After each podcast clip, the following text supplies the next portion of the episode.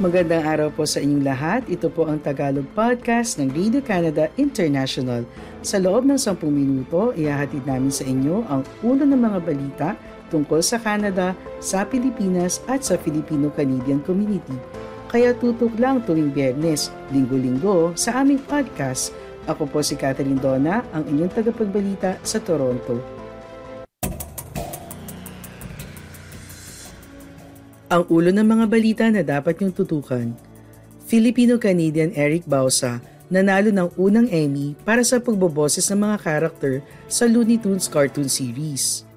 Amazon inanunsyo ang unang original Filipino film na ipapalabas sa Prime Video. Biodiversity Agreement para protektahan ng planeta na abot sa COP15. Inflation rate ng Canada lumamig sa 6.8% noong Nobyembre.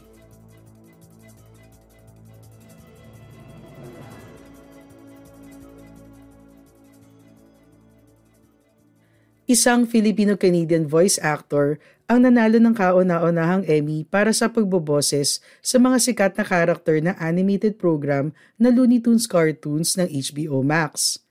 Iginawad ng Children's and Family Emmy kay Eric Bauza ang titulo na Outstanding Performance in an Animated Program noong December 11 sa Wilshire Ebel Theater sa Los Angeles, California. Ang 43 anyos na ipinanganak sa Scarborough, Ontario, ang boses sa likod ni na Bugs Bunny, Marvin the Martian, Daffy Duck at Tweety. Mga karakter sa Looney Tunes cartoons na kinagigiliwan ng milyong-milyong bata sa buong mundo. Ibinahagi ni Bausa ang parangal sa lahat ng mga tao na niwala at nagtiwala sa kanya.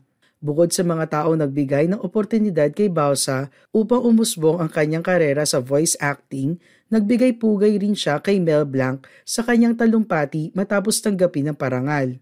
Ang Amerikano voice actor na si Mel Blanc ang tinaguriang The Man of a Thousand Voices na lumikha ng mahigit 400 na iba't ibang boses para sa mga popular cartoon character sa radyo, telebisyon at pelikula. Iginagawad ng National Academy of Television Arts and Sciences ang Children's and Family Emmys ay kinikilala ang kahusayan sa pambata at pampamilyang television programming sa Amerika. Tila 2022 ang taon kung saan maraming Pilipino ang namayagpag sa Hollywood. Bukod kay Bausa, isa pang Pilipino ang kinilala ang kahusayan sa pag-arte sa Golden Globes. Ang Golden Globe Awards ay mga parangal na iginagawad ng Hollywood Foreign Press Association upang kilalanin ang kahusayan sa parehong American at international film and television industry. Inanunsyo noong December 12 sa Beverly Hilton sa Beverly Hills, California ang mga nominado para sa ika-80 na Golden Globes.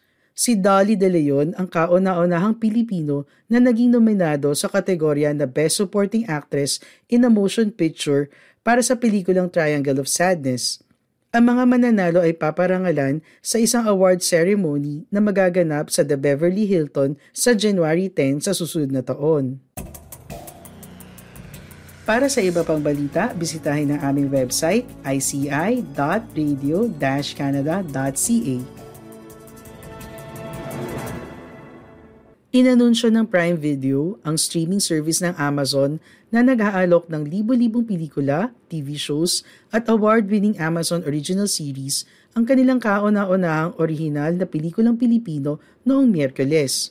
Pinamagatang sampung mga kirida, ito ay isang murder mystery comedy film na idinirehe ni June Robles Lana. Tampok ang mahuhusay na Pilipinong aktor na sina John Arcilia, Eugene Domingo, Christian Babbles, Pok Wang, RC Munoz, Carmi Martin at Agot Isidro.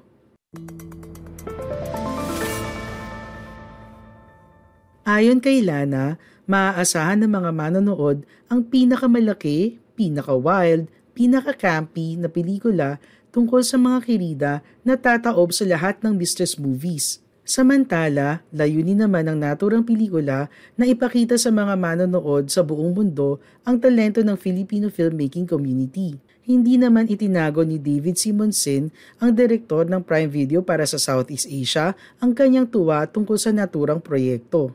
Sinabi ni Simonsen na siya ay excited na maging tahanan ng Amazon para sa nangungunang mga storyteller tulad ni June Robles Lana at umaasa sila na makipag-partner sa marami pang iba. Iinog ang istorya ng sampung mga kerida sa bilyonaryo na si Valentin Esposo na gagampanan ng batikang aktor na si John Arcilia. Ang sampung kerida ni Valentin na naglalaban-laban para maging bagong legal na asawa ng mayamang byudo ay naging mga sospek matapos matagpuan ang kanyang walang buhay na katawan. Dito na nagsimula ang karera upang patunayan ang kanilang pagiging inosente at ang paghahanap sa tunay na killer.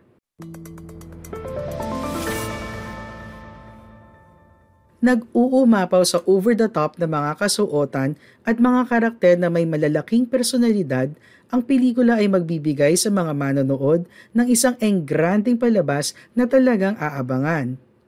Ang sampung mga kerida ay magiging available sa Prime Video sa Pilipinas at sa mahigit 240 na bansa at teritoryo simula February 15, 2023. Ang pelikula ay produce ni Percy Intalan at ng Idea First Company.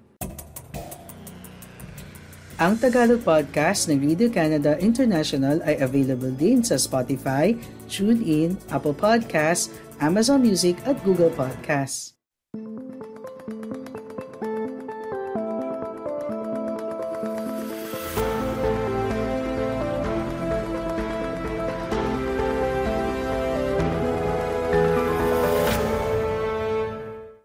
Habang ang usapan sa COP15 ay pumasok sa opisyal na huling araw noong lunes na finalize na ng mga negotiator sa Montreal ang isang kasunduan upang pahintuin at baliktarin ang pagkasira ng kalikasan pagsapit ng 2030. Ayon sa anunsyo na inisyo noong lunes ng umaga, ang nagtipon ng mga bansa sa Biodiversity Summit ay napagkasunduan ang apat na layunin at 23 na targets.